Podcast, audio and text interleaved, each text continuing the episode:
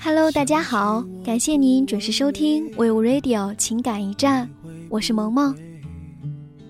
同学十年聚会，人群里我没有看见二毛，也没有看见过银子，他俩的恋情始于大一。二毛是个爱好吉他的男青年，从不上课，即使告诉他某个老师点到特别严格，他也从不往心里去。他每天抱着吉他，坐在寝室里写歌。大半个学期了，班里同学也不认识几个。听说还有一位男同学叫二毛，从来不上课，只在寝室里写歌。女生们进行积极的脑补：二毛或许长发，必须冷酷，一把忧伤的吉他，弹唱一辈子的青春。莹子就是女生中的一位，求了我半天，我才答应她见见二毛。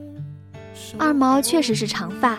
但很少清洗，二毛也很冷酷，常年低头思考，用长发遮挡阳光，一件早已洗得泛黄的白衬衣，加一副眼镜，有一些文艺青年的影子。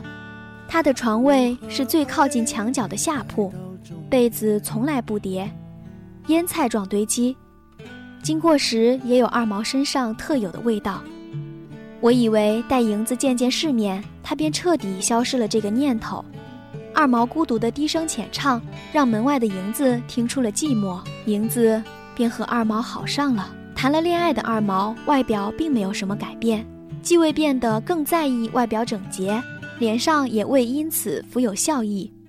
唯一的改变是，银子上课也少了。早上一等到男生出了寝室。银子就从角落里闪出来陪二毛。我并不能理解二毛的生活，他丝毫不在意中文系的文凭，对于未来的规划似乎也并不积极。与其说他喜欢音乐，不如说他沉醉于音乐。起码我从未见他认认真真的演奏过一曲原创，也未见他积极参与任何音乐相关的比赛或活动。抬头不见低头见。我与二毛最多的交谈就是问他今天做了什么，二毛回答也一成不变，弹琴睡觉。后来有了银子，他的回答变成了弹琴睡觉陪银子，一尘不染的感情，不夹杂任何世俗的情绪。旁人轻而易举就能体察到的不般配，在银子眼里熟视无睹。他爱的是一个人。而不是这个人的外在呈现。银子对二毛的耐心与投入，让旁人连一个提醒都觉得俗气。他只是爱他，与他是怎样的人，似乎并无联系。二毛也为银子写歌，于是银子拖着二毛一起参加学校的原创歌曲大赛。二毛死也不愿意，然后银子就一个人拿着二毛写给他的歌曲，一路唱到了决赛。拿了前三甲，二毛在台下并未欢呼，静静地在台下看着银子。我离他那么近，也感觉不到任何情绪。银子在台上谢谢了男朋友二毛，他希望他能一直为他写歌，他愿意一直唱他为他写的歌。如何爱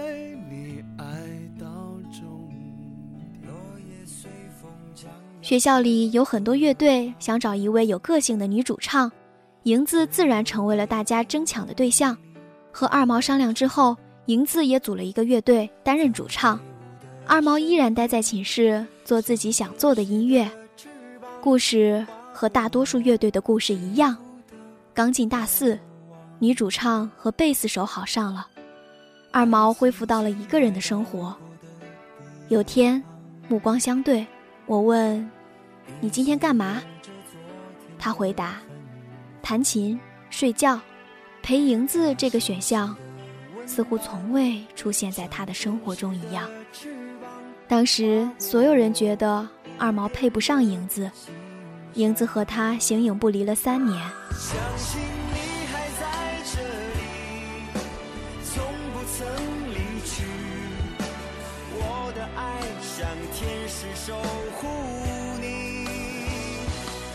生命直到这里，从此没有我我会找个天使替我去爱你。三年过后，银子和乐队的贝斯手好上了，舆论认为是银子把二毛甩了，另攀了高枝。后来临近毕业，四年同窗聚在一起吃散伙饭，当时的班长规定，每个人都要说一段自己的感受，让每个人都记住这一天。一个接一个，轮到二毛，大家瞬间安静。银子跟着乐队参加比赛，不在现场。二毛要说什么，谁也不知道。重点不是在于他说什么，只要他说了任何，对于同学们而言都是新鲜。大学四年，没人听二毛认真说过一句什么。他低着头，那件泛黄的衬衣，站在台上，沉默了一会儿。他说：“莹子是个好女孩，哪怕你们未来不和我联系，也希望大家能和她联系。她是个好女孩，不会保护自己。”希望你们能够爱护她。很多女同学听完眼眶就红了。那是我第一次，也是最后一次听二毛那么认真的说话。从此，他再出现在眼前，也不过是这一段，以及四年当中碎片化影像的回放。宿舍的同学有的当了老师，有的当了警察。听说二毛去了杭州做音乐，没有谁有他的消息。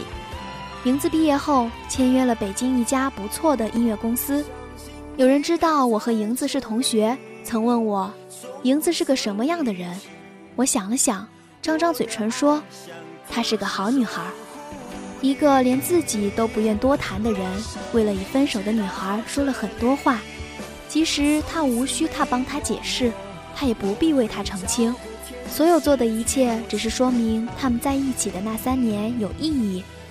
她是一个好女孩，她曾拥有他三年，这未必不是一段美好的回忆。作者说：“为什么这个故事我一直记得？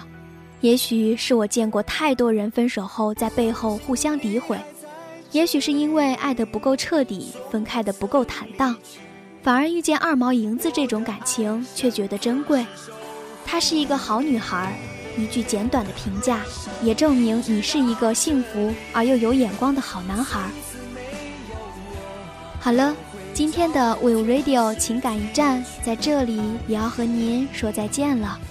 我是萌萌，我们下期同一时间再会。